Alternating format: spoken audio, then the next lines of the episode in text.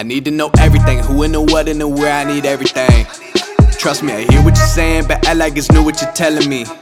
I'm curious, George, I happen to... Φίλοι και φίλες, καλώς ήρθατε σε ακόμη ένα Shotlock Podcast. Ηχογραφούμε Σάββατο 22 Απριλίου και είναι το πέμπτο επεισόδιο για το EuroLeague Edition.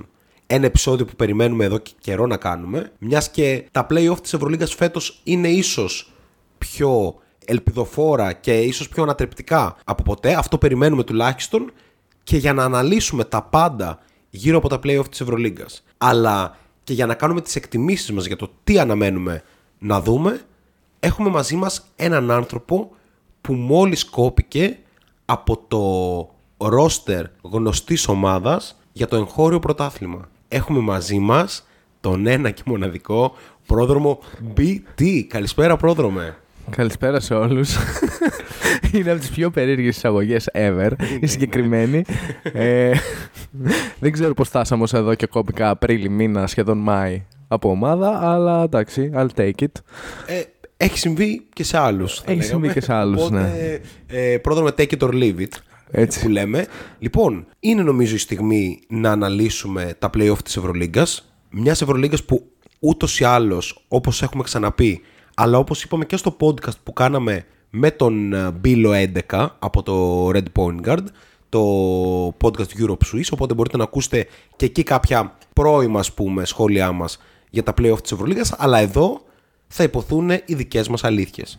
Οι αλήθειες για το πόσο μακριά μπορεί να φτάσει ο Ολυμπιακός ως εκπρόσωπος ας πούμε του ελληνικού μπάσκετ στην Ευρωλίγκα, ποιες εκπλήξεις περιμένουμε να δούμε στα play-off και τελικά ίσως ποια ομάδα θα είναι αυτή που θα μπορέσει να τραβήξει πάνω του στα μάτια ε, με βάση το μπάσκετ που περιμένουμε να παίξει. Όλα αυτά τα λέμε όντας στο στούντιο 2. Μετά από καιρό. Μετά από ίσως ένα χρόνο πρόδρομο είμαστε στο στούντιο 2, πολύ καιρό. πολύ Ναι, καιρό. σίγουρα όχι στο 2023 η τελευταία φορά. Ακριβώς, αλλά παραμένει το ίδιο φιλόξενο. Αρχικά να πούμε ότι όσοι δεν έχετε ακούσει το podcast μας με τον Lee Ellis, αυτή τη μοναδική εμπειρία που είχαμε με έναν από τους κορυφαίους NBA podcaster, μπορείτε να πάτε τώρα και να το ακούσετε. Και ξεκινάμε, τέρμα με τις εισαγωγές, την θεματολογία μας. Πώς σας να ξεκινήσουμε; Ε, σκεφτόμουν να, να κάνουμε λίγο μια ανάλυση των προφίλ των ομάδων. Μετά να κάνουμε σχολιασμό προφανώς και του κομματιού του Ολυμπιακού με την ε, Φενέρ και στο τέλος να κλείσουμε με ένα true or false προβλέψεων. Let's go. Τέλεια. Λοιπόν, ας αναφέρουμε λίγο τα ζευγάρια για να είμαστε όλοι on the same page. Ο Ολυμπιακός αντιμετωπίζει τη Φενέρ. Η Μπαρτσελώνα για άλλη μια φορά ο Σάρας έχει εύκολο έργο. Αντιμετωπίζει τη Ζάλγκυρης. Η Ρεάλ με την έκτη Παρτιζάν και το Μονακό Μακάμπι που πολύ πιθανό να πέσουν κορμιά. Ας ξεκινήσουμε λοιπόν από το 4-5. Ας ξεκινήσουμε από το Μονακό Μακάμπι για μένα η σεζόν της Μονακό είναι επιτυχημένη υπό την έννοια ότι είναι μια ομάδα η οποία περιμέναμε να είναι στην πρώτη τετράδα και τα κατάφερε. Η άμυνά της είναι αρκετά χειρότερη από ό,τι περίμενα με βάση το versatility που έδειξε. Δηλαδή η Μονακό χτιζόμενη το καλοκαίρι φάνηκε να θέλει να φτιάξει μια ομάδα η οποία θα μπορεί να κρύβει το Mike James στην άμυνα και να το συμπληρώνει ε, στην επίθεση. Αυτό νομίζω ότι δεν εκπροσωπήθηκε ακριβώς από τον τρόπο παιχνιδιού της. Η Μονακό παρότι τερμάτισε τέταρτη είναι μια ομάδα η οποία ήταν πάρα πάρα πολύ κοντά σε όλα τα μάτια, δηλαδή έπαιξε πάρα πολλά ντέρμπι και με ισχυρά τη σημεία την περιφέρειά της επιθετικά, δηλαδή με τον Έλιο Κόμπο και με τον Mike James προφανώς, που είναι ίσως ένας από τους καλύτερους επιθετικούς παίχτες στην ιστορία της Ευρωλίγκας και από την άλλη με πάρα πολύ καλούς ρολίστες όπως ο Ντόντα Χολ, όπως ο Αλφα Διαλό που είναι ένα πρότυπο glue guy ας πούμε στην Ευρωλίγκα επιδιώκει να πάει στο Final Four. Οπότε προμ, αφού έχουμε σκιαγραφίσει λίγο το προφίλ ε, της Μονακό η οποία για να μιλήσουμε και με αριθμούς βρίσκεται στη μέση και σε offensive rating και σε ε, defensive rating. Χαρακτηριστικά είναι ένατη σε offensive rating με 117,3 πόντους ανά 100 κατοχές και δέκατη σε ε, defensive rating με 115,4. Είναι ακριβώς αυτό που δείχνουν οι αριθμοί της, βασικά ίσως λίγο πιο πάνω από αυτό που δείχνουν οι αριθμοί της και αυτό με κάνει να φοβάμαι για το πόσο καλή μπορεί να εμφανιστεί στα play-off. Η Μονακό είναι μια ομάδα super αθλητική, όπως είπες και εσύ, defensively oriented με έναν τρόπο έτσι ώστε να καλύψει τον Mike James, αλλά με μια λογική ότι πάμε με undersize σχήματα, ε, προσπαθούμε να τρέξουμε, βασιζόμαστε στην αθλητικότητά μας, εκρηκτική στο επιθετικό rebound, πρώτη στο πρωτάθλημα στο, στο, σε απόλυτους αριθμούς και από εκεί και πέρα μια εξαιρετική άμυνα όσο αφορά την ε, δημιουργία δευτερευόντων πόντων μέσα από λάθη του αντιπάλου, ενώ ταυτόχρονα ε, η ίδια είναι ικανή και διατηρεί τα δικά της turnover πολύ χαμηλά. Κάτι πολύ κρίσιμο ούτως ή άλλως ε, σε σειρές playoff. Τα λάθη και τα rebound είναι πάντα πάρα πολύ σημαντικά. Από εκεί και πέρα, όπως είπες, είναι μια καλή απλώς άμυνα overall, με μια καλή απλώς επίθεση overall, υπό την έννοια ότι με τα guard τα οποία έχει θα περίμενε κανείς ότι θα υπάρχει ένα διαφορετικό playstyle, ένα step up ίσως και του Mike James. Αυτή τη στιγμή και με βάση ό,τι είδαμε όλη τη σεζόν, γνωρίζουμε ότι η ομάδα της Μονακό δυσκολεύεται αρκετά όσο αφορά το shooting. Το τρίποντό της δεν είναι ακριβώς εκεί. Για τον James φέτος, παρά τους 16 plus πόντους μέσο όρο που είχε, δεν ήταν ακριβώς μια efficient χρονιά. Υπάρχουν κάποια ερωτηματικά. Βασίζεται ιδιαίτερα, όπως είπες και εσύ, στα guards της για οποιαδήποτε δημιουργικότητα στην επίθεση, μιας και οι ψηλοί της είναι κατά βάση καλοί screeners και rollers και πολύ αθλητικοί, ε, πηγαίνοντας όπως είπα και πριν επιθετικά στο rebound. Ενδιαφέρον το match-up με τη Maccabi, αλλά ας δούμε λίγο και την πλευρά της Maccabi πριν... Ε, ναι, βασικά πριν, πριν περάσουμε λίγο στη Maccabi, θέλω να σχολιάσουμε το αν ο Mike James μπαίνοντας στα playoff, που ξέρουμε ότι θα είναι επικίνδυνος, κάνει μια MVP σεζόν όπως σχολιάζαμε μέχρι ένα σημείο. Τι θέλω να πω, ότι αν δει κανείς τους αριθμούς, τους κλασικούς ας πούμε αριθμούς, ο Mike James μετράει 16,3 πόντους και αν δεν κάνω λάθος προσφέρει 4,7 assist, δηλαδή ναι. 12 πόντι της Μονακός σε κάθε αγώνα είναι από assist του Mike James. Παρ' όλα αυτά, μια ματιά στα ποσοστά του και μια ματιά στους αριθμούς της Μονακό χωρίς αυτόν δείχνουν ότι δεν είναι ακριβώς ένας παίχτης που κάνει την ομάδα του πολύ καλύτερη. Ο Mike James σουτάρει με 28,7% για 3 σε 5,3 προσπάθειες, που είναι ρεαλιστικά πολύ κακός και μόλις 46% στα δίποντα. Παρότι υπάρχει ρε παιδί μου ένα κλατ στοιχείο, υπάρχει μια ικανότητα να δημιουργήσει το σουτ όποτε θέλει κλπ.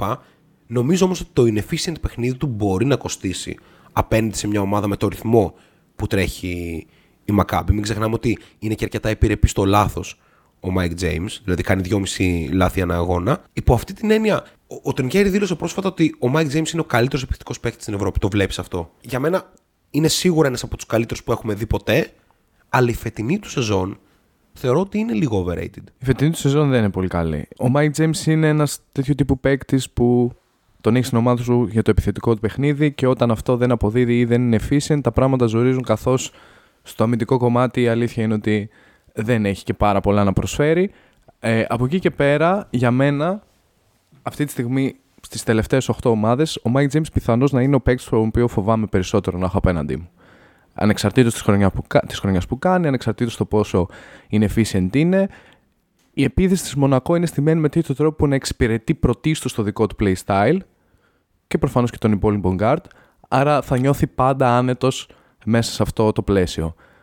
Όταν ο Mike James είναι άνετος, δεν πάει να σου φτάρει μια ολόκληρη σεζόν 30%, δεν τον θες απέναντί σου να βρεθείς ζεστός μία, δύο και τρεις ίσως βραδιές, ε, μιας και πάμε σε σειρές πέντε παιχνιδιών. Οπότε ναι, για μένα δεν είναι αυτή τη στιγμή ο καλύτερος. Είναι σε ένα πολύ υψηλό tier, αλλά είναι ο παίκτης που φοβάμαι περισσότερο οποιαδήποτε βραδιά. OK, okay, μπορώ να το δω αυτό. Αμφισβητώ λίγο το κατά πόσο τα fit της Μονακό, ξέρεις, μου φάνηκε ότι ποτέ αυτή η ομάδα δεν έδεσε επιθετικά, ούτε και αμυντικά. Απλά είχε πολύ ωραία pieces τα οποία κατάφεραν να κρατήσουν ένα πολύ ψηλό επίπεδο μπάσκετ. Αλλά από εκεί και πέρα πιστεύω ότι η Μονακό παρότι μπαίνει με, προ... με πλεονέκτημα έδρας, δεν είναι η ομάδα που θα περάσει. Θα το πούμε και μετά στα projection μας. Θεωρώ ότι X Factor της σειράς θα είναι ο Mike James. Που είναι περίεργο όμως να λες ότι X Factor να είναι ο καλύτερος παίχτη θεωρητικά του γηπέδου. Αλλά καταλαβαίνουμε ότι είναι πάρα πολύ κρίσιμο να αποδώσει. Και πάμε στην αντίπαλο της ε, Μονακό που δεν είναι άλλη από την Maccabi η οποία είναι ίσως μία από τις τρεις καλύτερες ομάδες στο δεύτερο γύρο με το Wade Baldwin να είναι πραγματικά καταπληκτικός στο δεύτερο μισό, με πάνω από 20 πόντους, αρκετά efficient, με τρόπο μοναδικό να ορίζει ε, τον ρυθμό της επίθεσης της ομάδας του, είτε στον ευνηδιασμό, είτε και στο σετ παιχνίδι, που είναι μια εξέλιξη η οποία δεν ήταν ακριβώς κάτι που περιμέναμε.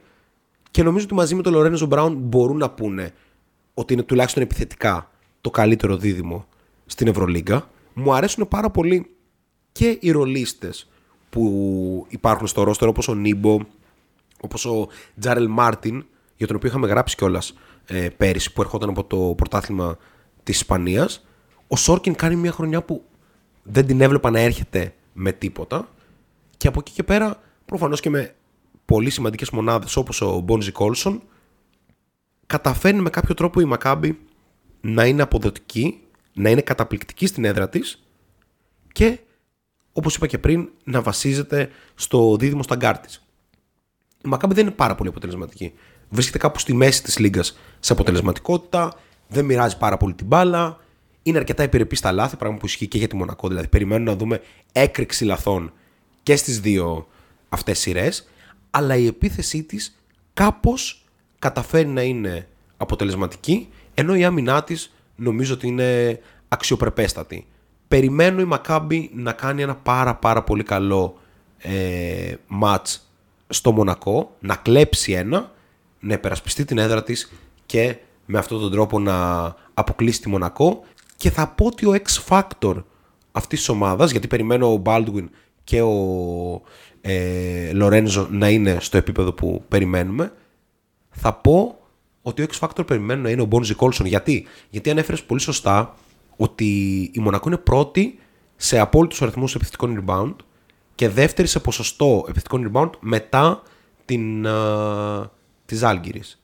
Η Μακάμπη είναι η χειρότερη στη Λίγκα και αυτό θα ξέρεις, χρειάζεται ο Κόλσον να βοηθήσει πάρα πολύ σε αυτό το κομμάτι τους ψηλούς για να μπορέσει να κρατήσει μακριά από, το, από τη Στεφάνη τον Μονίκη, τον Ντόν Ταχόλ, τον Μοντεγιούνα κλπ.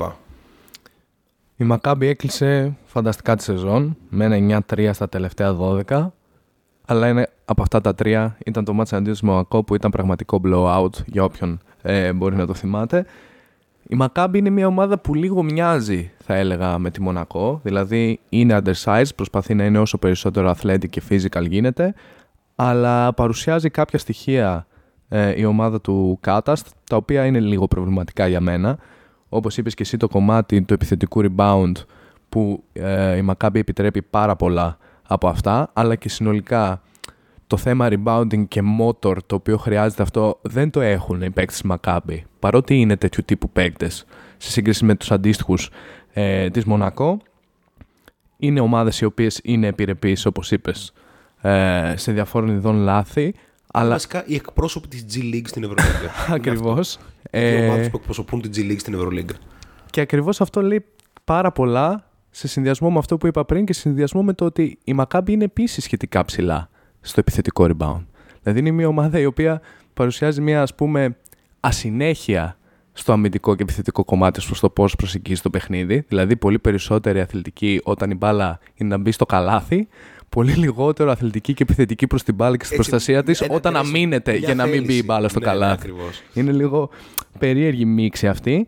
Έχει ένα καλό ε, η Maccabi, το οποίο λίγο την ξεχωρίζει από τη Μονακό όσο αφορά το efficiency. Είναι το τρίποντο το οποίο μπορεί να βρει από παίκτες όπως ο Χίλιας, όπως ο Ντιμπαρτολομέο που σουτάρουν κοντά στο 40 πλάστα 100. Και αυτό είναι και κάτι το οποίο η Μονακό δεν μπορεί να σταματήσει όλη τη σεζόν, που την έννοια ότι επιτρέπει πάρα πολλά ε, τρίποντα από τις γωνίες, όπου εκεί πέρα ε, ζουν αυτοί οι δύο για τη Μακάμπη. Είναι ένα edge το οποίο, αν μπορέσει ο Κάτας να ξεκλειδώσει, θα του φέρει, όπως λες και εσύ, πιστεύω, ένα κλέψιμο ενός παιχνιδιού ε, στο Μονακό. Αλλά εγώ κάπως πηγαίνω με το ότι φοβάμαι το Mike James αν ήμουν η Μακάμπη και γι' αυτό δίνω το μικρό edge στη Μονακό. Σεβαστό. Κάποιος X Factor από την πλευρά της Μακάμπη σε περίπτωση που δούμε ας πούμε τη Μακάμπη να περνάει, ποιος πιστεύεις ότι θα μπορούσε να είναι; Εγώ πιστεύω αυτό ακριβώς ε, με βάση αυτό που είπα ότι τα σουτ τα οποία θα βρει η Μακάμπι και αν εν τέλει τα βρει είναι αυτά τα οποία θα της ξεκλειδώσουν ένα παιχνίδι εκτός έδρας που χρειάζεται για να περάσει. Οπότε πάω στους ρολίστες της που ανέφερα, Χίλιαρντ και Ντι Μπαρτολομέο, που ένα καλό ματς από οποιοδήποτε από τους δύο μέσα στο Μονακό, σε, ένα, σε μια τόσο σκληροτράχυλη σειρά, με μια τόσο σκληροτράχυλη ομάδα, μπορεί να ξεκλειδώσει πάρα πολλά. OK. Okay. Και νομίζω έχοντας καλύψει αυτό το match και θα κάνουμε ένα μικρό review ε, του τι υπόθηκε και αργότερα. Πάμε στο επόμενο. Θες να ξεμπερδέψουμε λίγο με το Barcelona Zalgiris καθώς είναι άλλη μια σεζόν που η ομάδα του Σάρας πέφτει πάνω σε εύκολο αντίπαλο. Αντικειμενικά είναι ευχής έργων να βγαίνεις ε, τρίτος και να σου πέφτει η Ζάλγκυρης. Όχι, να βγαίνεις δεύτερος και να Ναι. σου πέφτει η Ζάλγκυρης. Δηλαδή το ότι μπήκε στη θέση 7 ε, η ομάδα από τη Λιθουανία, η οποία ναι, έχει κάνει μια καταπληκτική σεζόν, αλλά εγώ επιμένω ότι αυτό το ρόστερ δεν είναι ρόστερ επίπεδο Ευρωλίγκας ατομικά και αυτό θα πρέπει αναπόφευκτα να φανεί στα playoff. Αν δεν φανεί, καταρχήν μιλάμε για ακόμη ένα προπονητικό masterclass από την πλευρά του Μασβίκης και από την άλλη σκέφτομαι ότι θα μιλάμε μάλλον για άλλη μια κακή προπονητική σειρά από την πλευρά του ε, Σαρούνας Γιασκεβίτσιους. Δεν νομίζω ότι έχει νόημα να κάνουμε ένα deep dive στα key points των δύο ομάδων υπό την έννοια ότι είναι τόσο μεγάλη η διαφορά ταλέντου. Είναι εξωφρενικά μεγάλη. Σκεφτείτε ότι δεν ξέρω με αριθμούς τα, τα roster των ομάδων, τα budget των ομάδων, αλλά δεν είμαι σίγουρος ότι το roster της Άλγηρης ξεπερνάει σε budget το πόσα παίρνουν μαζί, ας πούμε, ο Σατοράνσκι και ο Μυρωτίτς. δεν είμαι καθόλου σίγουρος γι' αυτό. Α, αν το ξέρει κάποιος ακροατής μας, ας μας στείλει για να το γνωρίζουμε. Η Μπαρτσελώνα πηγαίνει με το παραδοσιακό της στυλ παιχνιδιού, με τον αργό ρυθμό, το, τον πολύ απο, αποτελεσματικό τρόπο επίθεσης για τη regular season, που η μπάλα γυρνάει, που βρίσκει ελεύθερα shoot, με περίεργο τρόπο γυρνάει βέβαια, καμία σχέση με τον ball movement που βλέπουμε από τον Ολυμπιακό. Ωστόσο είναι τρίτη σε assist ratio στην Ευρωλίγκα, πέμπτη σε απόλυτο αριθμό ε, assist, εξαιρετική, εξαιρετική στην αποτελεσματικότητά της. Είναι μια ομάδα η οποία εκμεταλλεύεται τα mismatch για να παράξει το ελεύθερο shoot στη weak side. Ένα παραδοσιακό ευρωπαϊκό μπάσκετ. Σουτάρει πολύ καλά από τις γωνίες, 42% ε, και από τις δύο. Έχει ικανού σουτέρ. Σουτάρει πάρα πολύ λίγο. Δηλαδή, βρισκόμαστε στο 2023. Θέλω να κάνω αυτό το case. Όλο το μπάσκετ κινείται στα ελεύθερα τρίποντα και στα σουτ κάτω από την μπασκέτα. Δηλαδή κάπως έχει ε, ελαττωθεί το mid-range παιχνίδι. Και η Μπαρτσελόνα του Σάρας προφανώς είναι η πρώτη ομάδα σε mid-range από το elbow στην Ευρωλίγκα. Είναι αποτελεσματική, ναι, 44%. Αυτό μεταφράζεται σε περίπου ένα πόντο ανακατοχή, που δεν είναι και πάρα πολύ καλό. Και είναι και δείγμα το ότι ναι, είναι μια αποτελεσματική επίθεση, αλλά δεν είναι όσο σπουδαία θα μπορούσε να ήταν με βάση το ρόστερ που έχει. Για τις Ζάλγκυρες δεν έχω να πω κάτι. Νομίζω ότι ξεπέρασε τον εαυτό της. Αν πάρει δύο παιχνίδια θα έχει ξεπεράσει οποιοδήποτε ταβάνι μπορούσε να υπάρξει ever. Εκτιμώ ότι δεν θα πάρει ούτε ένα. Σκούπα. Πιστεύω ότι θα είναι σκούπα. Θα πρέπει να είναι σκούπα, σκούπα με βάση την ε, διαφορά των ομάδων. Αλλά αν μια ομάδα, για να το πούμε και αυτό, υπάρχει που μπορεί να το λούσει, είναι η μπάρτσα του Σάρας.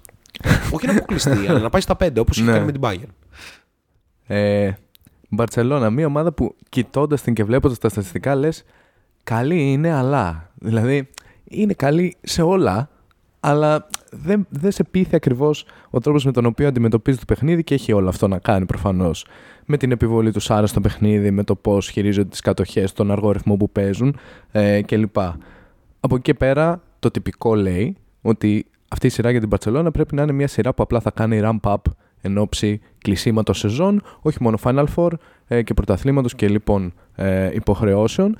Από εκεί, πέρα, από εκεί και πέρα η Ζάλκυρης, μια ομάδα που όπως αναφέραμε πριν θα ορμήξει για το επιθετικό rebound, αλλά κάπως μέχρι εκεί. Θα παίξει δηλαδή κατά βάση με πάθος και ψυχή που λένε οι, οι γραφικοί, αλλά ως εκεί είναι απλά μια ομάδα που μάλλον θα πρέπει να είναι ευτυχισμένη που έφτασε εδώ.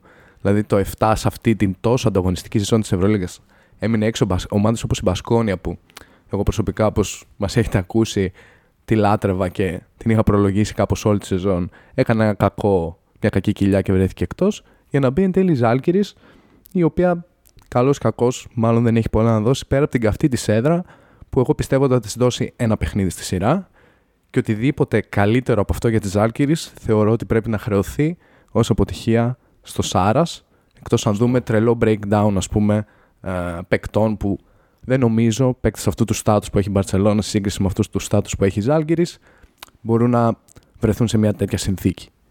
Βέβαια, αυτό που σκέφτομαι είναι ότι ναι, είναι μια dominant ομάδα στο επιθετικό rebound η Ζάλγκυρης και είναι ένα από τα βασικά στοιχεία που την έχει φέρει ως εδώ.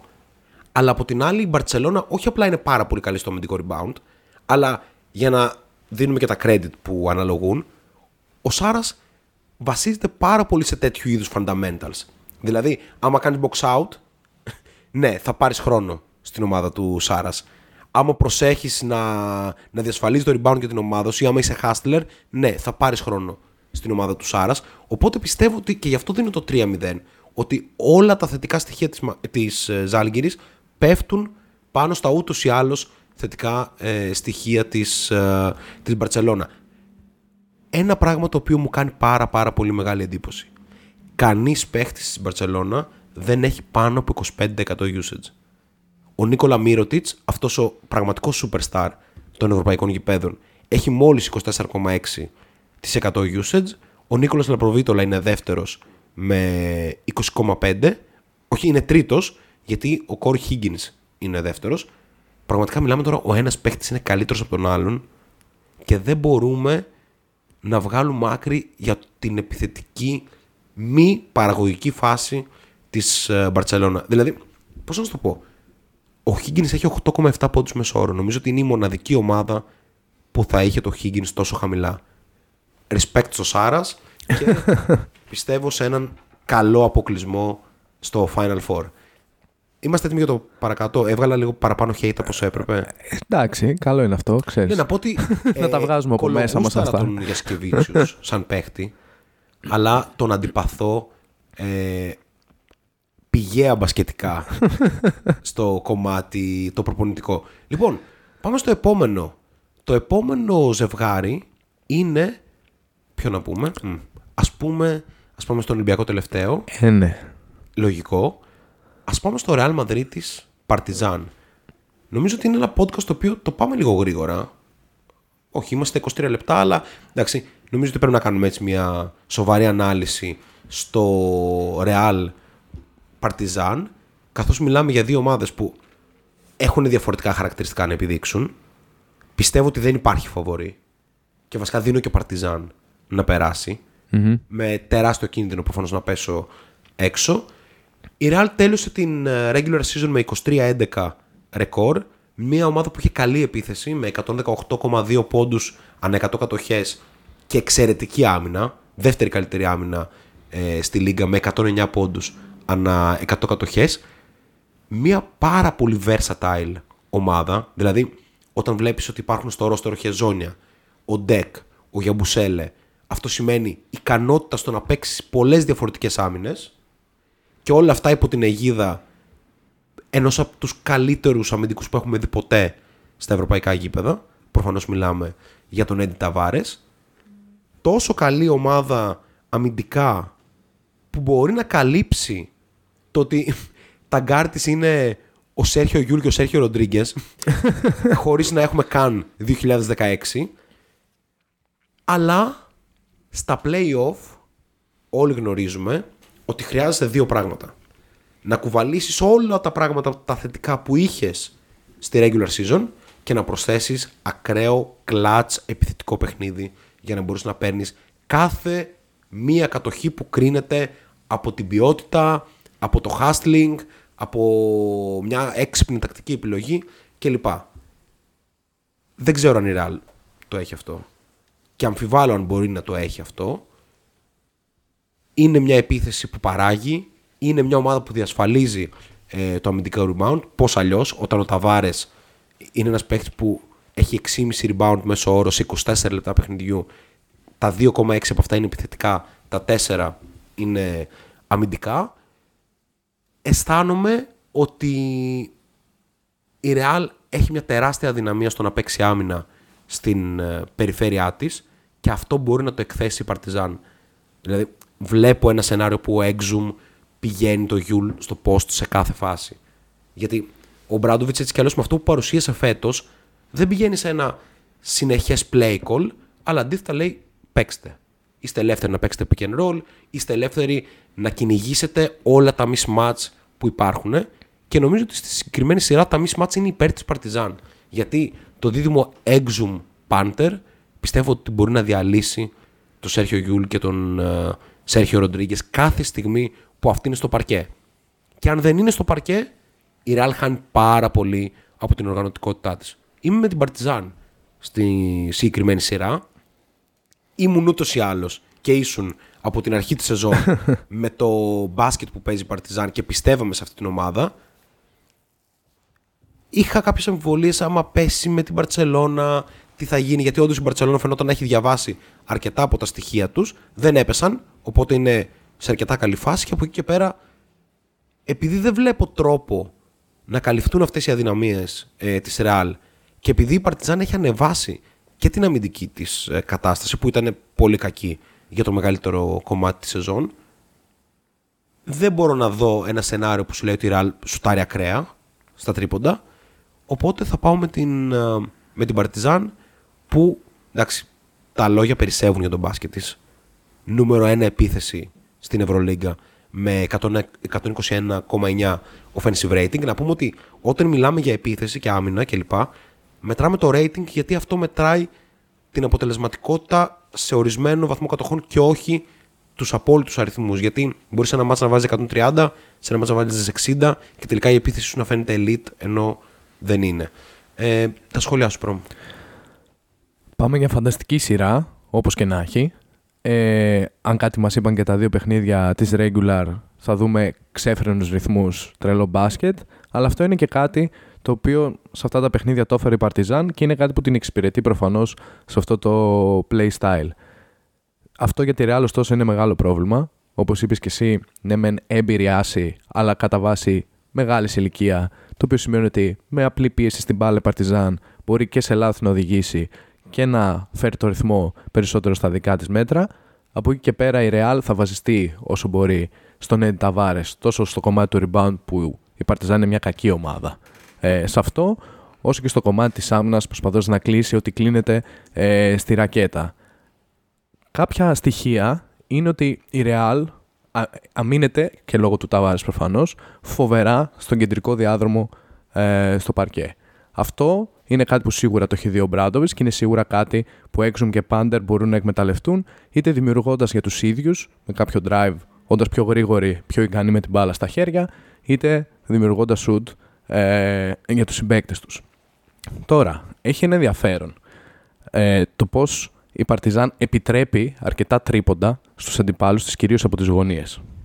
Αλλά η Real δεν είναι μια ομάδα η οποία μπορεί να βασιστεί ακριβώς στα φτερά της για να πάρει κάτι από αυτό και γενικά όλη τη σεζόν ήταν κάπως low volume, ας πούμε, χαμηλού, ε, χαμηλή συχνότητα shoot ε, για αυτήν. Από εκεί και πέρα, όπως είπα, η Real σε μια προσέγγιση να χαμηλώσει το ρυθμό και να επιτεθεί στον καλάθι, έτσι ώστε και να διεκδικήσει το επιθετικό rebound και second chance κατοχές, η Partizan απ' την άλλη σε μια λογική να τρέξουμε, να πιέσουμε την μπάλα, να πάμε το ρυθμό σε ξέφρενα ύψη, που και στα δύο παιχνίδια της regular ε, απέδωσε για αυτήν. Είναι ούτως ή άλλως μια ομάδα που σουτάρει πάρα πολύ καλά ε, στο τρίποντο. Θα βασιστεί προφανώς, όπως είπες και εσύ, σε Έξουμ και Πάντερ να τη φέρουν εκεί που χρειάζεται.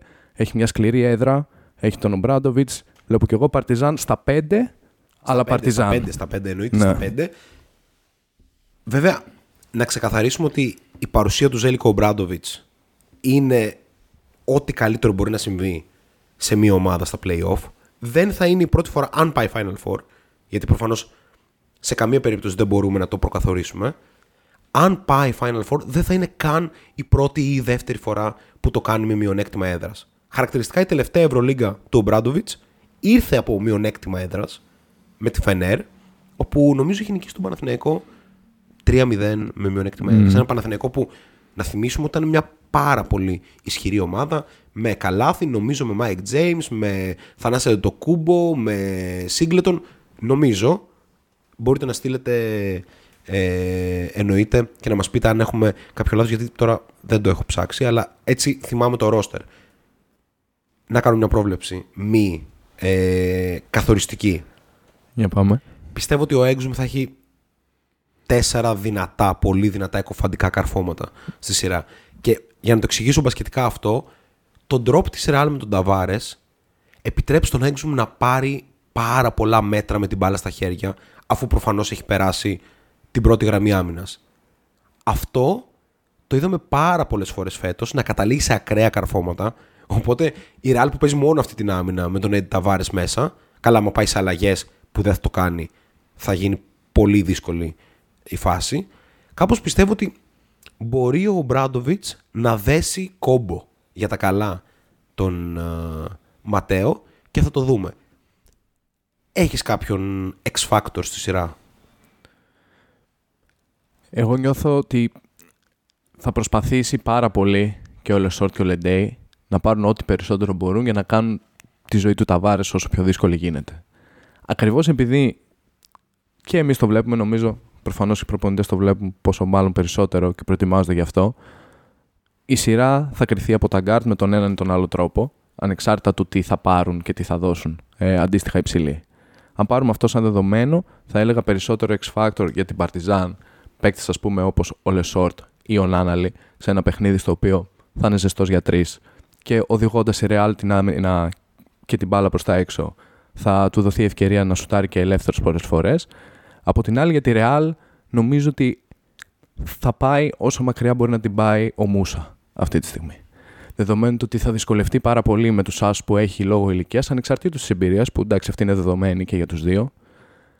Ο Μούσα είναι αυτός ο οποίος θα έχει την μπάλα στα χέρια για να βάλει την μπάλα στο καλάθι όταν αυτή καίει, και αυτός είναι που θα πρέπει να κρίνει ε, πολλά πράγματα για τη Real, αν είναι κάτι να πάει καλά για αυτή. OK. Okay. Ε, εγώ θα πω, δεν ξέρω, πολλοί μπορεί να διαφωνήσουν, αλλά από την πλευρά της Real πιστεύω ότι για να καταφέρει να είναι όχι απλά ανταγωνιστική, αλλά για να κερδίσει την Παρτιζάν και να περάσει στο Final Four, πιστεύω ότι είτε ο Χεζόνια, είτε ο Ντεκ, είτε ο Γιαμπουσέλε πρέπει να πάρουν το ρόλο δίπλα στο Μούσα ότι είμαστε εδώ οι καλύτεροι παίχτες.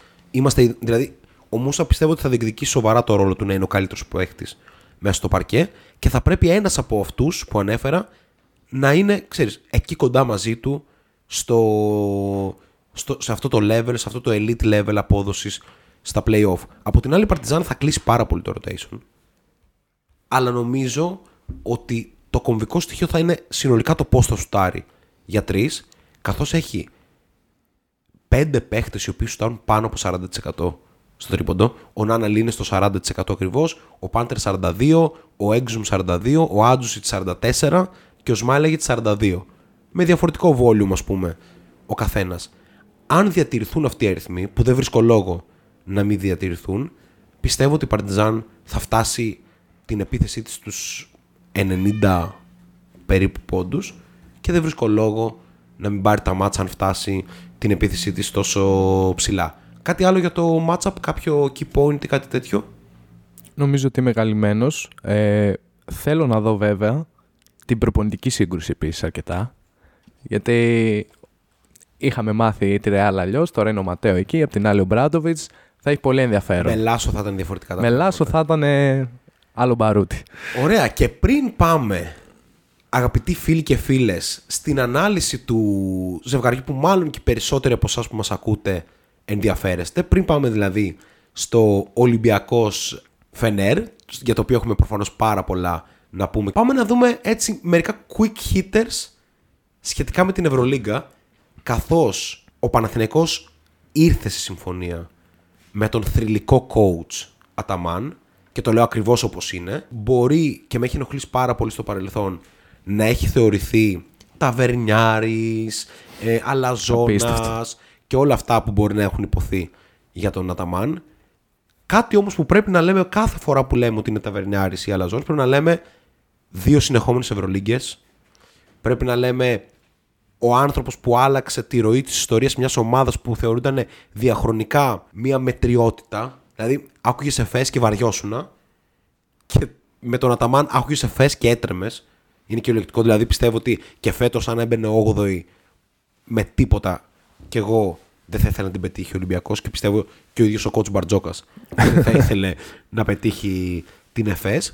Οπότε Α κάνουμε πρώτα μια αναφορά στον ε, coach Αταμάν αυτόν καθ' αυτόν. Εκτιμώ ότι είναι από τους πιο influencing προπονητές στη σύγχρονη Ευρωλίγκα. Είναι ο, ο προπονητής που έθεσε αλλιώς τους όρους του coaching στην Ευρώπη, ότι δεν θα πάω με overcoaching, αλλά αντίθετα θα χτίσω μια ομάδα από το καλοκαίρι, θα έχω μικρότερη παρέμβαση μέσα στα μάτς. Γιατί; Γιατί θέλω την τελική επιλογή να την έχουν αυτοί που έχουν την μπάλα στα χέρια τους, άρα εγώ θα πρέπει να έχω χτίσει τους κατάλληλους ρόλους, έτσι ώστε αυτοί να μπορούν να βρίσκονται πώς το λένε, στην καταλληλότερη θέση για να κερδίσουν.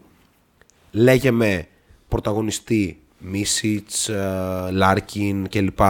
Ή λέγε με ρολίστα, να θυμηθούμε τι Final Four έκανε πέρυσι ο Ελιζάια Μπράιαν, μόνο και μόνο επειδή ο προπονητής του τον είχε ακριβώς στις θέσεις που μπορεί να είναι αποτελεσματικός. Το έργο του Αταμάν, γιατί έχει υποθεί πάρα πολλές φορές ότι έπαιζε με τεράστιο budget, νομίζω ότι πρέπει να το ξαναδούμε λίγο αυτό το κομμάτι. Να θυμηθούμε λίγο ποιος ακριβώς ήταν ο Βασίλη Μίσιτς πριν πάει στην ΕΦΕΣ. Αν δεν κάνω λάθος, ήταν αναπληρωματικός point guard της Άλγηρης. Mm. Ένας παίχτης 8 πόντων που, όπως ο ίδιος έχει δηλώσει, είχε απαγορευτικό από το Γιασκεβίτσου να στάρει τρίποντα. Εκτός αν είναι παντελώς ελεύθερος. Ήτανε, δεν θέλω να είμαι εριστικός ή κάτι τέτοιο, αλλά ο Μίσιτς πριν πάει στην ΕΦΕΣ ήταν ένα στυλ prime Βαγγέλη Μάτζαρη. Ό,τι και αν σημαίνει αυτό. Που, ήταν, ο Μάτζαρης ήταν ένας πολύ καλός ναι, ναι, ναι. Έτσι, αλλά προφανώς σε καμία περίπτωση δεν ήταν κάτι κοντά σε MVP ή κάτι τέτοιο. Κατέβαζε την μπάλα, την έδινε σωστά, σούτερ κανένα τρίποντο ελεύθερο κλπ. Ο Μίσιτς είχε και λίγο καλύτερα handles, οπότε οκ, okay, μπορούσε να διεκδικήσει κάποια στιγμή και ρόλο βασικού, ξέρεις, να έχει και 9 πόντους μέσω. Μπορεί να έχει και 10 πόντου μέσω όρο. Στα χέρια του Αταμάν, ο Μίσιτ έγινε, δεν ξέρω, ο καλύτερος pick and παίχτη που έχουμε δει την τελευταία δεκαετία. Πιθανό. Ναι. Ο πιο παίχτης φόβητρο που έχουμε δει μετά τον Βασίλη Σπανούλη την τελευταία δεκαετία. Πιθανό. Could make the case. Okay. Ε, σίγουρα ο guard που έχουμε πει με μεγαλύτερη ασφάλεια ότι θέλουμε να τον δούμε στο NBA σε σχέση και με τους παλιούς δικούς μας όπως Σπανούλης, Παπαλουκάς, Διαμαντίδη. Σίγουρα. Οπότε ας δώσουμε λίγο τα credit σε αυτό. Δεύτερον, ο Τιμπορ Πλάις, ο οποίος έκανε καταπληκτικές χρονιές με την ε, ΕΦΕΣ, πριν τον πάρει ο Αταμάν στα χέρια του, ήταν ένας irrelevant ψηλός που δεν σούταρε τρίποντα. Μην λέμε ότι ο Πλάις σούταρε πάντα τρίποντα. Ο Πλάις σούταρε από τα 5 μέτρα εκεί της βολής αυτό το ακραία inefficient shoot που τον έστειλε στη Βαλένθια να έχει 8 πόντους μεσόωρο. Και έφτασε σε σεζόν να σουτάρει 50 τρίποντα ε, στα χέρια του Αταμάν. Τρίτον, ο coach Αταμάν πήρε Ευρωλίγκα με τον Brian Dunston. Σωστό, σωστό. Με ποιον Brian Dunston όμως, με τον ε, δύο φορές συνεχόμενα Defensive Player of the Year ή με έναν Brian Dunston που είχε ένα τεράστιο τραυματισμό, που είχε γίνει πολύ πιο αργός, που επιθετικά δεν προσέφερε ουσιαστικά κλπ. Για μένα η ΕΦΕΣ είχε ένα ρόστερ όταν πήρε, το... όταν πήρε την Ευρωλίγκα, το οποίο χτίστηκε από τον Αταμάν ακριβώς έτσι όπως ήθελε ο ίδιος με τον τρόπο που ήθελε ο ίδιος μπασκετικά και σε βάση νοοτροπίας και νομίζω ότι είναι από τα μεγαλύτερα προπονητικά respect που λείπουν και γι' αυτό θέλω να πετύχει στον Παναθηναϊκό. Τα είπες όλα περί Αταμάν. Θα κάνω έτσι ένα λίγο πιο γενικό σχόλιο για τη συνθήκη Αταμάν Παναθηναϊκός. Όταν είχε έρθει και ο προφανάτικα, συζητούσαμε για το πόσο ο Παναθηναϊκός είναι σε μια καμπή κάπως της ιστορίας του που χρειάζεται ένα προπονητή αρχιτέκτονα. Ένα προπονητή που θα έρθει ε, και θα ξυλώσει πράγματα και θα τα ξαναχτίσει από την αρχή και ο Αταμάν, όπως πολύ ωραία έθεσε με τόσα παραδείγματα και επιχειρήματα, είναι ένας τέτοιο προπονητής, αρκεί προφανώς να του δοθεί η ελευθερία η οποία χρειάζεται. Για να φαίνεις Αταμάν, θεωρώ ότι είσαι σε ένα τέτοιο μονοπάτι, ότι θα ακούσεις όλες του τις επιθυμίες και θα διαμορφώσεις, ας πούμε, μια συνθήκη που θα ευνοεί την ανάπτυξη ενός τέτοιου ε, οικοδομήματος. Από εκεί και πέρα, τρελό respect προφανώς για όλα όσα είπε ο Νίκος και άλλα τόσα. Οκ, okay, σαν προσωπικότητα μηντιακά μπορεί να θυμίζει λίγο ώρες-ώρες, ίσως και καρικατούρα, ας πούμε. Είναι λίγο πρεζιντέντε. Ναι, μ' αρέσει. Μ' αρέσει αυτό. Το κρατάμε αυτό. Ε, αλλά από εκεί και πέρα δεν μπορεί κανείς να αφισβητήσει το πώς μπορεί να σε βάλει σαν παίκτη στη σωστή ε, θέση, στη συνθήκη που εσύ θα ανθεί στη συνθήκη που εσύ θα φέρεις το αποτέλεσμα και αυτό είναι κάτι στον αθλητισμό, συγκεκριμένα και στο μπάσκετ, το οποίο λίγο το ξεχνάμε τη σημασία του και τη βαρύτητα που έχει για τον ίδιο τον αθλητή το πόσο ο προπονητής, ξέρεις, κάνει το step back για να αναδειχθεί ο αθλητής, ο οποίος είναι αυτός που κάνει και το execution. Αυτός ο οποίος έχει την αντίληψη και ο προπονητής στην πραγματικότητα έχει λίγο ένα ρόλο πιο μανατζερικό, ας το πω, για να δώσει ακριβώς αυτή την ελευθερία σε ταλέντα και σε μορφές του αθλήματος, αν θέλετε, που είναι εδώ για να ανθίσουν. Πόσο μάλλον στην Ευρώπη που ούτως ή άλλως είχαμε συνηθίσει ένα άλλο μπάσκετ, ένα πιο αργό μπάσκετ, ένα πολύ πιο επιβλητικό από πλευράς προπονητή μπάσκετ, το οποίο βλέπουμε ακόμα σε ομάδες, βλέπει Μπαρσελόνα, αλλά σιγά σιγά βλέπουμε ότι όλο και περισσότερο εκλείπει με παραδείγματα όπως ο Ανταμάν, όπως ο Μπράντοβιτς πλέον κλπ. Υπό αυτή την έννοια και με βάση όσα είπαμε, θεωρώ ότι ο Αταμάν ήταν από τους πρωταγωνιστές της ΕΦΕΣ. Το έκανε με τον δικό του τρόπο, ξεκάθαρα. Και για να μπορέσει να πετύχεις στον Παναθηναϊκό, πιστεύω ότι είναι όρος το να ξαναγίνει με τον δικό του τρόπο, όπως ε, ακριβώς είπες. Δεν θέλω να μπούμε σε ένα μεγαλύτερο deep dive, καθώς θα συζητήσουμε μετά το τέλος της σεζόν. Απλά ήταν ένα νέο που έσκασε και δεν μπορούσε να, να μην σχολιαστεί. Επίσης, μην ξεχνάμε ότι ο Παναθηναϊκός τα τελευταία χρόνια ποιους είχε προπονητές; Είχε τον Ράντονιτς, τον coach Σερέλ τώρα, είχε τον uh, coach Πρίφτη mm-hmm. πέρυσι, τον Γκάτα που πέρασε ένα διάστημα. Τον Πιτίνο. Πρι... Ακριβώς μετά από τον Πιτίνο, ο Παναθηναϊκός ήταν σε μια πολύ δύσκολη φάση προπονητικά. Και μόνο που έρχεται ένα τέτοιο όνομα μπορεί να αναβαθμίσει πάρα πάρα πολύ ε, τα πράγματα ακόμα και ξέρεις στις μικρές καθημερινές συνήθειες, στον τρόπο που θα γίνεται η προπόνηση ή στον τρόπο που δεν θα γίνεται η προπόνηση, γιατί ο Αταμάν είναι λίγο διαφορετικός σε κάποια πράγματα, τα οποία θα δούμε αν θα καταφέρουν να δουλέψουν και στον ε, Παναθηναϊκό. Επόμενο νέο. Ο Τόμας Βόκαπ μπορεί να αποκαλείται πλέον με το όνομα Θωμάς. Έτσι. Είναι ξεκάθαρο. Και δεν κάνω καθόλου πλάκα. Όπως έχετε καταλάβει και έχετε μάθει όλοι, ο Τόμας Βόκαπ έγινε Έλληνας μέσα από μια διαδικασία αρκετά ε, σπάνια, γιατί δεν είχε παίξει καθόλου στα μίντια. Δεν ξέρω αν το έχεις ακούσει καθόλου εσύ. Όχι. Αλλά εγώ είδα ο Τόμας Γόκαπα έγινε Έλληνας και νόμιζα ότι ξέρω είναι πρώτα Απριλιά, κάτι τέτοιο. Τελικά όντως ισχύει. Το τετραετές συμβόλαιο δικαιολογήθηκε λίγο πιο εύκολα. Όχι από την έννοια ότι το αξίζει, αλλά κάθε πότε βλέπουμε ένας παίκτης να παίρνει τέσσερα χρόνια ανανέωση συμβολέου. Νομίζω ότι για το Walkup αυτό ήταν ένα σημείο κλειδί πήρε μια επαγγελματική, εξαιρετική επαγγελματική πρωτοβουλία να έχει κοινοτικό διαβατήριο και με βάση και το top elite ταλέντου του να βρίσκει πάρα πολλές ε, δουλειές στην Ευρώπη. Βασικά όχι στην Ευρώπη, στον Ολυμπιακό συγκεκριμένα. Δηλαδή, νομίζω ότι θα μιλάμε σε λίγα χρόνια για ένα πραγματικό legend της ομάδας. Αντικειμενικά μπορούμε να πούμε ότι ήταν μια διαδικασία κάπως περίεργη.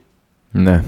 Και γιατί το λέω αυτό, Γιατί προσωπικά δεν έχω κανένα θέμα με το walk-up να, να έχει ελληνικό διαβατήριο. Τον θέλω και στην εθνική, αν με ρωτάς. Αν και δεν ξέρω αν θα είναι το καλύτερο δυνατό fit. Αλλά αν ισχύει η φήμη που λένε ότι ο Ντόρση μπορεί όντως να πάψει να είναι naturalizé, τότε θα είναι ακραίο να έχεις mm-hmm. walk-up Dorsey δίπλα στο Γιάννη Ντοκούμπο. Προφανώς. Γιατί ο walk-up στην ουσία είναι μια αναβάθμιση του Νίκα Λάθη. Μπασκετικά. Αλλά πρέπει να συζητήσουμε λίγο για ένα θέμα που θύχτηκε. Για το αν είναι σωστό να παίρνει ο walk-up το ελληνικό διαβατήριο τη στιγμή που τόσοι και τόσοι μετανάστες δεν το έχουν πάρει. Εδώ μπαίνει νομίζω μια γραμμή η οποία δεν πρέπει να συζητιέται ακριβώς. Δηλαδή, νομίζω ότι είμαστε με μια. τουλάχιστον εμείς, και θα θέλαμε να είναι όλοι με αυτό, αλλά δεν είναι εύκολο. Με μια ξεκάθαρη αντίληψη ότι ο κάθε άνθρωπος πρέπει να έχει το δικαίωμα να έχει το διαβατήριο στη χώρα που μένει να θεωρείται δηλαδή πολίτης αυτής της χώρας με κάθε δικαίωμα που συνεπάγεται αυτό. Άρα ναι, ο Τόμας Γκόκα που εγώ λέω να πάρει το ελληνικό διαβατήριο, αλλά εννοείται ταυτόχρονα θα πρέπει να μιλήσουμε και ότι να το πάρουν όλοι το διαβατήριο. Όλοι αυτοί που δεν έχουν καμία σχέση με τον μπάσκετ και δεν είναι καθόλου γνωστοί και το έχουν ίσως και πολύ μεγαλύτερη ανάγκη. Έτσι δεν είναι. Αλλά γι' αυτό ναι. δεν ευθύνεται ούτε ο Γόκαπ ούτε ο Ολυμπιακός. Και αυτό δεν κερδίζεται επίσης με τον τρόπο που το κέρδισε ο Γόκαπ. Ενώ ότι ο Γόκαπ είναι ένας πλούσιος διάσημος αθλητής που ξεκαθάρισε στο ελληνικό κράτος ότι θέλει να πάρει αυτό το διαβατήριο και το ελληνικό κράτος, επειδή έχει και αυτό ιδιονόφελο από τη διαδικασία, το ότι θα παίξει την εθνική, Ακριβώς. του το έδωσε. Το άλλο κομμάτι, το οποίο όμως είμαστε full υπέρ του, δεν πρέπει να συζητιέται στο Twitter, πιστεύω. Πρέπει πρέπει να είναι αγώνας καθημερινά στο... εκεί που μένουμε, εκεί που δουλεύουμε, εκεί που ζούμε, έτσι ώστε κανένας άνθρωπος να μην είναι χωρίς χαρτιά, κανένας άνθρωπος να μην μπορεί να πάρει ένα διαβατήριο που επιθυμεί. Πόσο μάλλον παιδιά μεταναστών που είναι αστείο να μην έχουν την ελληνική υπηκότητα. Είναι μια θλιβερή ιστορία όλη αυτή, όχι μόνο στην Ελλάδα, αλλά και σε πολλές άλλες χώρες. Ε, το πόσο η, το πρόσχημα της γραφειοκρατίας ουσιαστικά δεν επιτρέπει σε πάρα πολλούς ανθρώπους που είναι μετανάστες δεύτερης γενιάς, πιθανώς έχουν γεννηθεί στη χώρα και αποκτούν ταυτότητα στα 25 τους ή στα 27 τους ας πούμε. Αν το σκεφτεί κανείς είναι τρομακτικό ωριακά. Δεν μπορείς ε, να δουλέψεις καλά-καλά με τους κλασικούς όρους αν δεν, αν δεν έχεις χαρτιά σε μια χώρα. Έτσι. Και μιλάμε τώρα για ανθρώπους που όπως είπε και ο Νίκος είναι γειτονές μας, είναι γνωστοί μας, ήταν συμμαθητές μας, φίλοι μας, ε, οτιδήποτε. Φίλοι της εκπομπής. Φίλοι της εκπομπής υπάρχουν. Έτσι.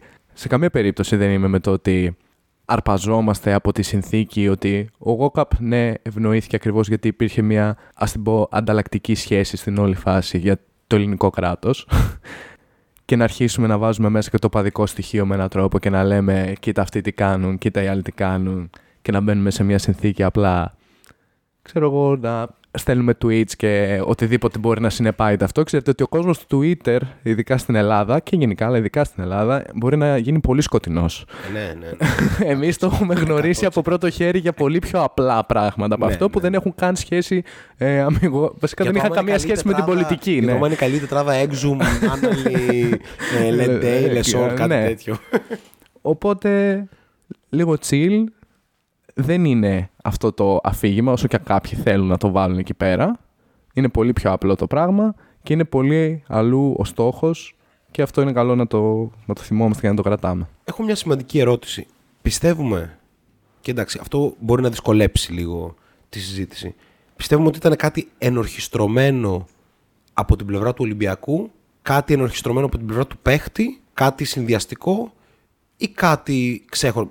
Αυτό που θέλω να πω εγώ όμως είναι το εξής. Ο Ολυμπιακός σίγουρα βγαίνει κερδισμένος από αυτή τη διαδικασία. Έχει έναν elite, πραγματικά elite παίχτη, να θεωρείται Έλληνας. Ξέρω εγώ πώς είναι ο Μιχάλης Λούτζης, ο Γιάννουλη Λαρετζάκης στο ρόστερ, είναι και ο Τόμας Γουόκαπ με τους mm-hmm. ίδιους όρους. Ε, Εκτός από το παχυλό συμβόλαιο που μάλλον υπέγραψε. ε, από την άλλη, όμως πιστεύω ότι ο, ο Λόλος δεν είχε το κίνητρο του να ευνοήσει τον Ολυμπιακό. Πιστεύω ότι ο Λόλος παίζει τα αρέστα του και το εννοώ αυτό, για ένα μετάλλιο της εθνικής. Αυτό, ότι δηλαδή θέλει να σφραγιστεί η νέα εποχή, όχι από το να το βρίζουν οι, οι Παναθηναϊκοί, ας πούμε, ότι είναι φιλοολυμπιακός ή κάτι τέτοιο, αλλά από το ότι αν πάρει μετάλλιο ή στο, στο World Cup, στο παγκόσμιο, η Ελλάδα πιστεύει και εκτιμά, αυτό λέω χωρίς καμία εσωτερική γνώση, γιατί δεν είμαστε δημοσιογράφοι, ε, ότι όλα αυτά θα ξεχαστούν. Όταν ναι. σου λέει έχω walk up, Ντόρσεϊ, αντί το κούμπο, έρχεται Αντρέη στο Γιάκοβιτς, θα παίρνετε μετάλλια για πάντα. Ησυχάστε. Δεν ξέρω. Εγώ πιστεύω ότι είναι ένα τέτοιο τύπο ο Λίν και ξαναναφέρθηκε στο πολύ καλό podcast, το για το match του Καούρη και συμφωνώ με αυτή την άποψη ότι πιστεύω ότι ήταν ο Λίν του Λιόλου για, για μετάλλιο το καλοκαίρι.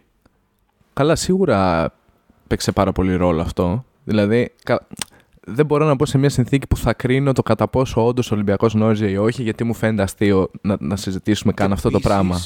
Δεν έχουμε καμία γνώση. Καμία γνώση. Και έχουμε μηδέν γνώση. Μπορεί να γυρίσουμε ένα κέρμα και να σας πούμε απλά τι έγινε και τι δεν έγινε. Είναι περίπου το ίδιο πράγμα. ναι, ναι, ναι, ναι. Οπότε ας ξεπεράσουμε αυτό. Ε, ήταν λίγο συναθηρά και χειρακίνη η κατάσταση. Δηλαδή ήθελε ο Λιόλο αυτό. Πολύ όμορφη έκφραση.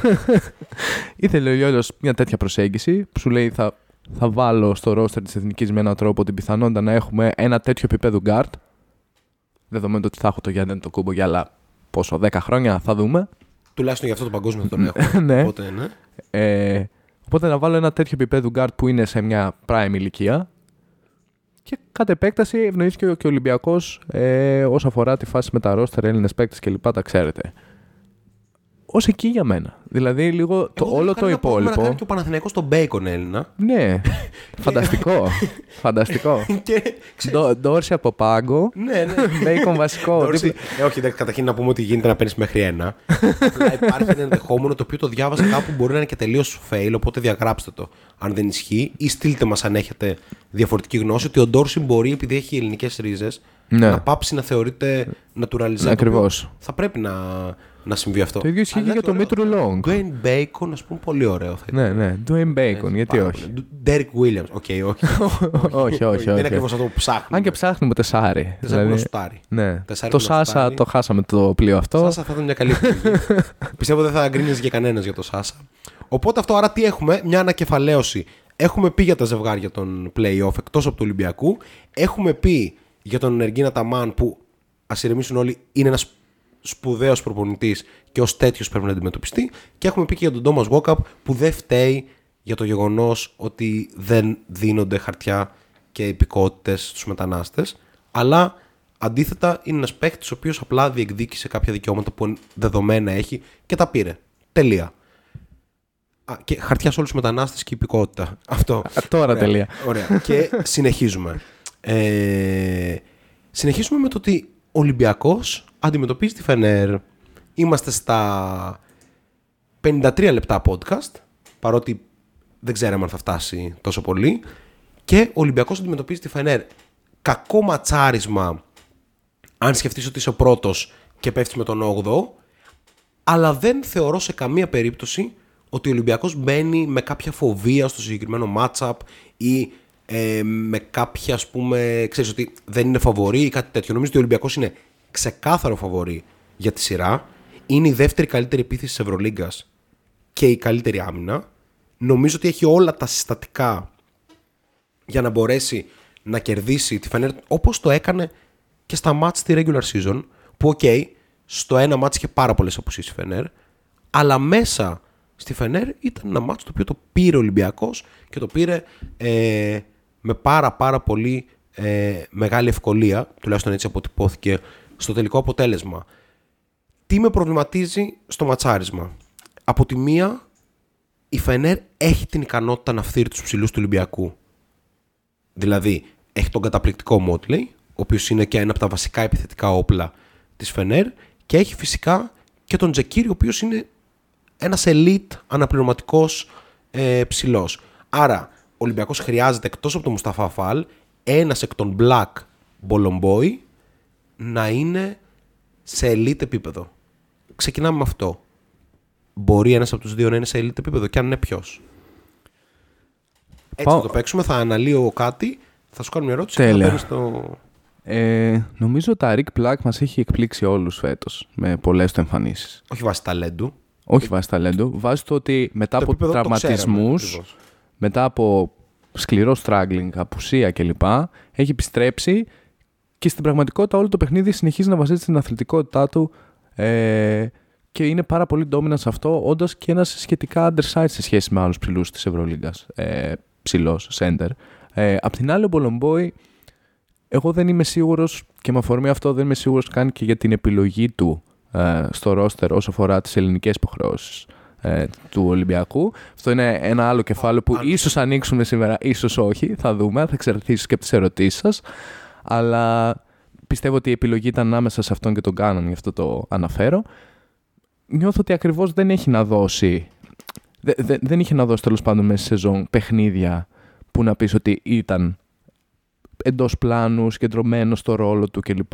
Αντιθέτως, είχε αρκετά μάτς τα οποία πήρε ένα χρόνο συμμετοχής σε διαστήματα που ο Ολυμπιακός ήταν κάπως πιο ευέλικτος και είχε τον, τον έλεγχο του παιχνιδιού και όντας αυτός παρόντας στο παρκέ, ο Ολυμπιακός έχανε αυτό το ας πούμε πλεονέκτημα, είτε με λάθη, είτε με κακές τοποθετήσεις στην άμυνα, ε, είτε με δυσκολία να τελειώσει φάση κλπ. Φαίνεται ότι κάπως του λείπει αυτό το ζέσταμα, αυτό το να έχει χτίσει ένα αριθμό πηγαίνοντας προς τα κρίσιμα τώρα και δεν ξέρω κατά πόσο είναι πιθανό να το βρει. Καταλαβαίνω full το κομμάτι το έχω τον Φαλ που ούτως ή άλλως είναι ένα κορμί το οποίο θα φθαρεί, πρέπει να έχω από πίσω επιλογές, αλλά δεν είμαι σίγουρος ότι αυτή τη στιγμή η Φενέρ και δεδομένου του βάθους, α- οκ, έχει κάποια pieces σε αυτές τις θέσεις, αλλά το βάθος δεν είναι και απαραίτητα φοβερό στο 4 και 5.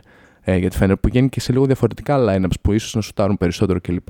Ότι είναι αυτό το οποίο θα πονέσει ας πούμε ε, με έναν τρόπο τον Ολυμπιακό και θεωρώ ότι έχει ήδη αρκετές λύσεις ε, για να τα αντιμετωπίσει και ο Black είναι η, μάλλον η πιο solid ας πούμε και πιο έμπιστη από αυτές. Θα συμφωνήσω και αν δούμε τους αριθμούς καταρχήν, ο Μπολομπό είναι λίγο καλύτερος στο κομμάτι του rebound, αλλά μέχρι εκεί. Μιλάω για το rating, όχι για τους απόλυτους αριθμούς.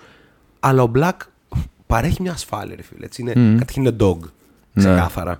Κατά δεύτερον, μπορεί να αλλάξει με καταπληκτικό τρόπο ε, στην άμυνα. Και κατά τρίτον, αισθάνομαι ότι αν ο Black πάρει την μπάλα κάτω από το καλάθι, πιθανότατα είναι ή κάρφωμα ή ένα ε, σωστό ας πούμε lay-up και συν της άλλης σουτάρει και ένα αξιοπρεπέστατο 74% στις βολές στο οποίο ο Μπολομπόι εντάξει είναι, είναι, και σε αυτό λίγο πιο κάτω, είναι στο 64% το οποίο έχει να λέει ε, και αυτό. Ας συνεχίσουμε. Ένα δεύτερο κομμάτι το οποίο ε, σίγουρα μπορεί να προβληματίσει τον Ολυμπιακό είναι η παρουσία του Ντάισον Πιέρ και του Νάιτζελ ε, ε, του Hayes Davis μιας και ο Ιτούδης είναι πάρα πολύ πιθανό να τους παίζει 30 plus λεπτά. Με αυτόν τον τρόπο θα προσπαθήσει να ελαττώσει το αμυντικό έλλειμμα της Φενέρ στα φτερά και αντικειμενικά είναι οι δύο καλύτεροι παίκτες που έχει εκεί πέρα από τη στιγμή που ο Νεμάνε Μπιέλτσα δεν κατάφερε ποτέ να μείνει υγιής και να βρει ρυθμό μέσα στη σεζόν. Ωστόσο, σε αυτές τις θέσεις ο Ολυμπιακός έχει μάλλον τους καλύτερους παίκτες του με την έννοια ότι είναι ο Κώστας Παπα-Νικολάου, ο οποίος εκτός των άλλων σουτάρει 48% Απίθανη σεζόν. Και προφανώς είναι ο Σάσα Βεζέγκοφ που είναι ο νούμερο ένα παίχτης στην Ευρώπη όλη τη χρονιά. Υπό αυτή την έννοια βλέπεις ε, κάπως να υπάρχει μια αυτοκαταστροφή αυτών των παιχτών μεταξύ τους. Προσωπικά θα πω όχι, γιατί πιστεύω ότι Βεζέγκοφ Παπα-Νικολάου είναι τουλάχιστον ένα επίπεδο πάνω. Νομίζω και ότι... σε επίπεδο χημίας και σε επίπεδο ναι, ναι, ναι. Καλά, σε επίπεδο χημίας το είδαμε νομίζω και στα μάτια μεταξύ τους που το ένα το πήραν οι δυο τους. Στο άλλο ήταν Παπα-Νικολάου συν supporting cast. Δηλαδή ο Σάσα έχει μια. και συν Αϊζάια Κάναν φοβερό παιχνίδι. Ένα από τα λίγα όντως φοβερά ε, παιχνίδια. Ε, ένα της Φενέρ. Νομίζω ότι είναι σοβαρό mismatch. Ε, δηλαδή, ακόμα και από άποψη φυσικό χαρακτηριστικό να το δεις, το ματσάρισμα μπορεί να βγει. Ε, το ταλέντο επιθετικό είναι πολύ διαφορετικό. Αμυντικά και υπάρχει, ας πούμε, ε, επίσης μια ισορροπία, ας το πω έτσι. Είναι λίγο πρόβλημα για τη Φενέρ το πώς θα βρει λύσεις σε μια άμυνα η οποία έχει τη δυνατότητα βάσει ρόστερ και βάσει επιλογών Μπαρτζόκα να είναι τόσο versatile και μπορεί να βρει λύσεις με διαφορετικά σχήματα ε, είτε πιο small ball είτε με το fall ε, κλπ είναι πολύ δύσκολο να αντιμετωπιστεί αυτό και επίσης οι, οι δύο ε, της Φενέρ δεν μπορούν να τις δώσουν edge σε ένα κομμάτι το, στο οποίο είναι όντως καλή στο, στο να σουτάρει τρίποντα. Και εκεί πέρα είναι που ίσως μπορείς με πολύ καλή κίνηση της μπάλας, την οποία η Φενέρ δεν μας έχει δείξει ακριβώς, μας είχε δείξει κάπως στην αρχή της σεζόν, αλλά αυτό ήταν και ένα κομμάτι που βάζει να πάρα πολύ στο ότι ο Νικά είχε κάποιο χώρο συνήθως. Και 60% τρίποντο. Και είχε και 60% τρίποντο έχοντας όλο αυτό το χώρο. Έτσι. Ε, από εκεί πέρα η Φενέρ είναι μια ok ομάδα στο να κυκλοφορεί την μπάλα και αυτό που μπορεί να κάνει είναι να την κυκλοφορήσει ελίτ για να κουράσει τον Ολυμπιακό. Αλλά δεν ξέρω πόσο consistent μπορεί να είναι αυτό. Μπορεί να το δούμε σε ένα παιχνίδι. Ναι, μπορούμε να το δούμε σε ένα παιχνίδι. Σε βάθος σειράς μου φαίνεται απίθανα δύσκολο. Οκ. Okay. Και τώρα περνάμε ακριβώς στο μονομερός Ολυμπιακό κομμάτι με ένα true or false ε, Ολυμπιακός BC edition. Και ξεκινάω με το πρώτο. Ο Κώστας Λούκας θα καταφέρει να είναι καθοριστικός στη σειρά και να σουτάρει πολύ καλύτερα από το 30,9% στα τρίποντα που σούταρε όλη τη σεζόν. True or false;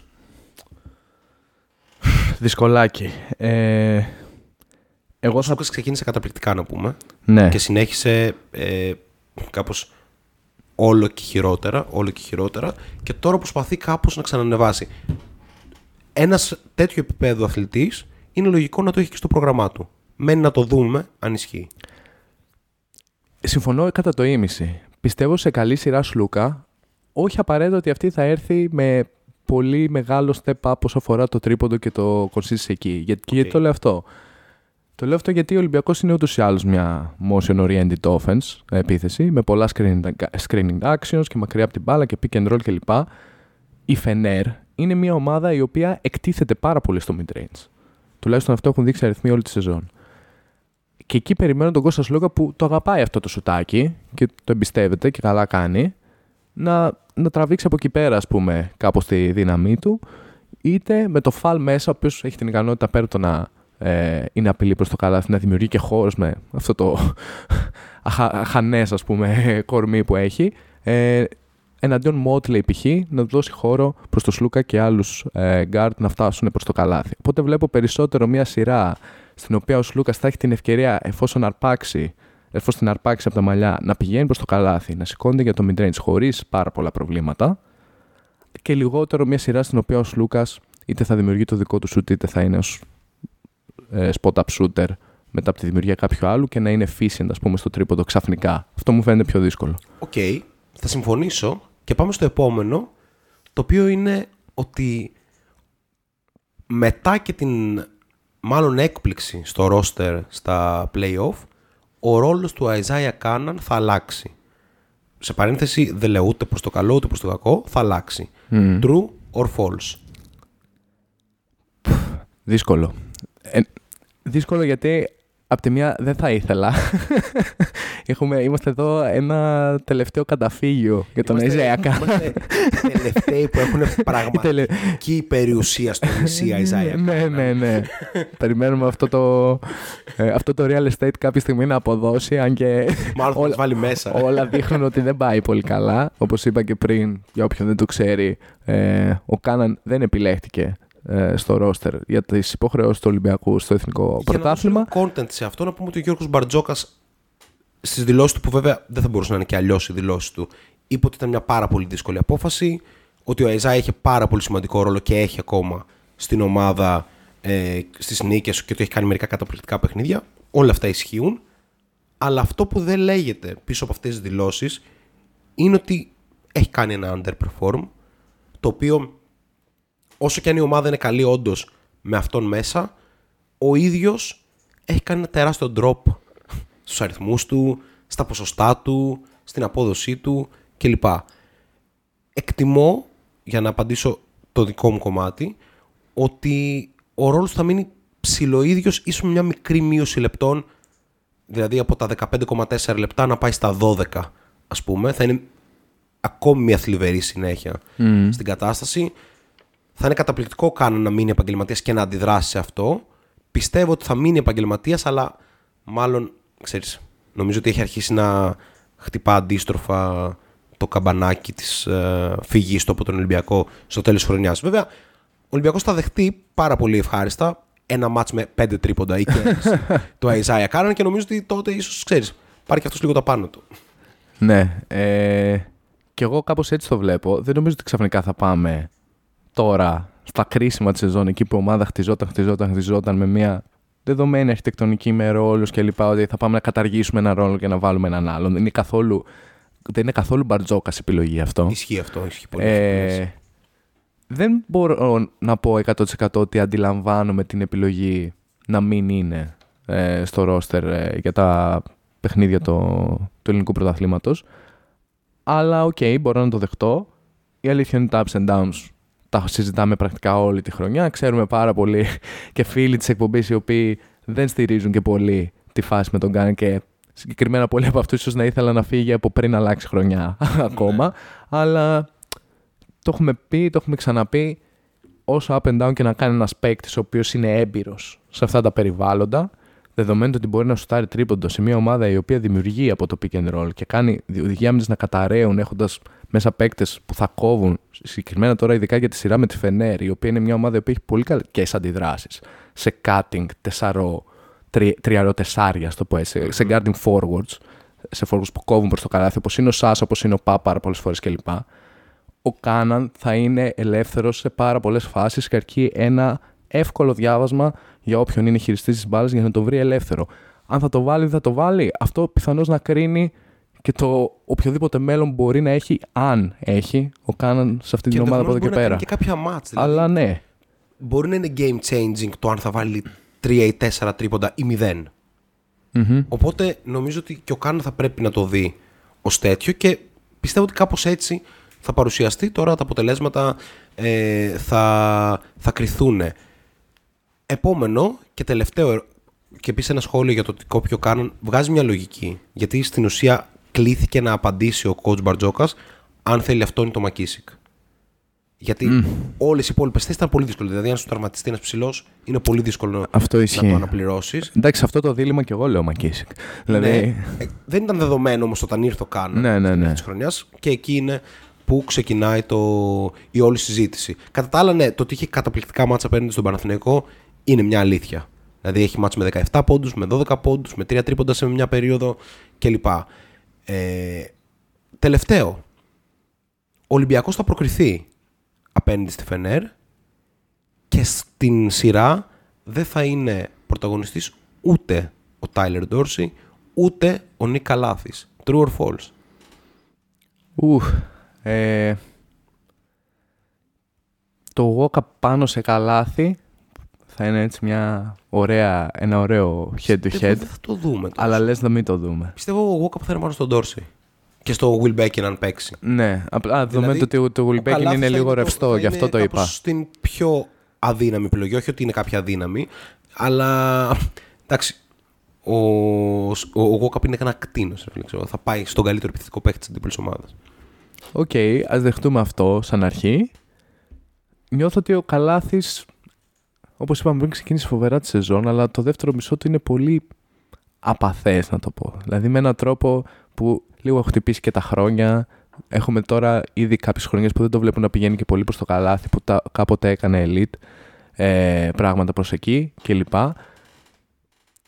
Μου φαίνεται δύσκολο και ο Ντόρσι και λόγω size και ο Καλάθης, λόγω play style αυτή τη στιγμή, παρότι είναι ένας πανέξυπνος παίκτης και φοβερός δημιουργός και legend στην Ευρωλίγκα, τα έχουμε πει, να κάνουν με οποιοδήποτε τρόπο διαφορά, θα έβλεπα περισσότερο παίκτη όπως ο Γκούντουριτς, όπως η αθλητικότητα του Μότλεϊ σε κάποια παιχνίδια μαζί με κάποια εύστοχα σου των υπολείπων να ξεκλειδώνουν κάποια πράγματα για τη Φενέρ.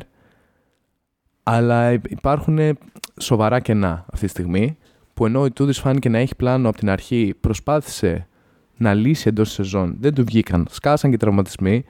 Το Γουλπέκιν είτε παίξει είτε όχι, ακόμα και να το δούμε στα παρκέ, κάπως το να είναι εκτός ρυθμού δεν, δεν είναι κάτι το οποίο θα ευνοήσει ιδιαίτερα τη Φενέρ θα φέρει πάρα πολύ παγωμάρα στην επίθεση με την μπάλα στα δικά του χέρια. Δεν είναι απαραίτητο ότι θα δούμε δημιουργία. Ξέρεις, ένας παίκτης που προσπαθεί να κάνει ramp-up στα κρίσιμα παιχνίδια είναι πιθανό να είναι και κρίσιμος για κάποια ήττα της ομάδας του. Αυτό είναι αντικειμενικό. Οπότε περισσότερο θα βλέπα μια λογική που η Φενέρ καταφέρει να γυρίσει την πάρα, πάρα πολύ καλά και καταλήγει στα τρίποντα στη γωνία που θα βρει το Γκούντουριτς και λοιπούς. Οκ, θα συμφωνήσω και νομίζω ότι κάπως έτσι κλείνουμε και αυτό το κεφάλαιο. Είμαστε στα 70 λεπτά podcast, οπότε μας συγχωρείτε για αυτό. Θα είναι ένα επόμενο επεισόδιο που θα μιλήσουμε για τα φωνητικά σας και πάμε να κάνουμε ένα γρήγορο ε, μάζεμα των projection μας. Οπότε πρώτα θέλω να μου πεις τι βλέπεις για το Ολυμπιακό Σφενέρ. Τελικό σκορ θέλω. Ε, 3-1 με μία ήττα του Ολυμπιακού στην Τουρκία. Ωραία, θα συμφωνήσω. Τι βλέπεις για το Real Partizan; Το είπα και πριν, 3-2 Partizan, δεν θα μπορεί να χάσει την έδρα της. 2 στα 2 η συμφωνία μας. Ε, πάμε στον Μπαρσελόνα Ζάλγκυρης. Εδώ θα δώσω ένα στη Ζαλγκίρις, ξέρεις. Λίγο για την έδρα, λίγο για αυτή τη φάση, λίγο επειδή ο Σάρας πιθανώς ένα παιχνίδι να το κάψει ο ίδιος. 3-1. OK. Okay. Εγώ θα πω ακριβώς όπως το είπα και στο podcast ε, που ήμασταν καλεσμένοι την προηγούμενη εβδομάδα, ότι θέλω 3-2 αλλά δεν μπορώ να το δω. Οπότε θα μείνω σε αυτό. Και έχουμε άλλο ματσάρισμα. Και έχουμε και το Μονακό Μακάμπι. Που θα δώσω ε, 2-3 Μακάμπι. Εγώ πάω με τη Μονακό, όπως είπα και στην αρχή, 3-2. Εξαιρετικά. Εξαιρετικά. Ελπίζουμε το. Πήγε ωραία. Έτσι, πήγε ωραία σήμερα. Ωραία, ωραία. Από κοντά. Είχαμε καιρό να κάνουμε Έτσι. από κοντά. Θα το ξαναρχίσουμε. Ελπίζουμε να το απολαύσατε όσο το απολαύσαμε κι εμείς. Μην ξεχάσετε, εφόσον το απολαύσατε, να βάλετε 5 αστεράκια, να γίνετε κι εσείς followers και να μας ακολουθήσετε σε όλες τις πλατφόρμες και μην ξεχνάτε ότι έρχεται δωρεάν περιοδικό μας για την Ευρωλίγκα Αλλά επειδή θα είναι δωρεάν και επειδή κάνουμε πολλή δουλειά, ξέρετε, μπορείτε να μας στηρίξετε στο Patreon, να γίνετε συνδρομητές ή και με κάθε άλλο τρόπο να αγοράσετε το merch μας, να μας στείλετε ε, ένα μπράβο μάγκες. λοιπόν, φιλιά σε όλους. Καλή συνέχεια.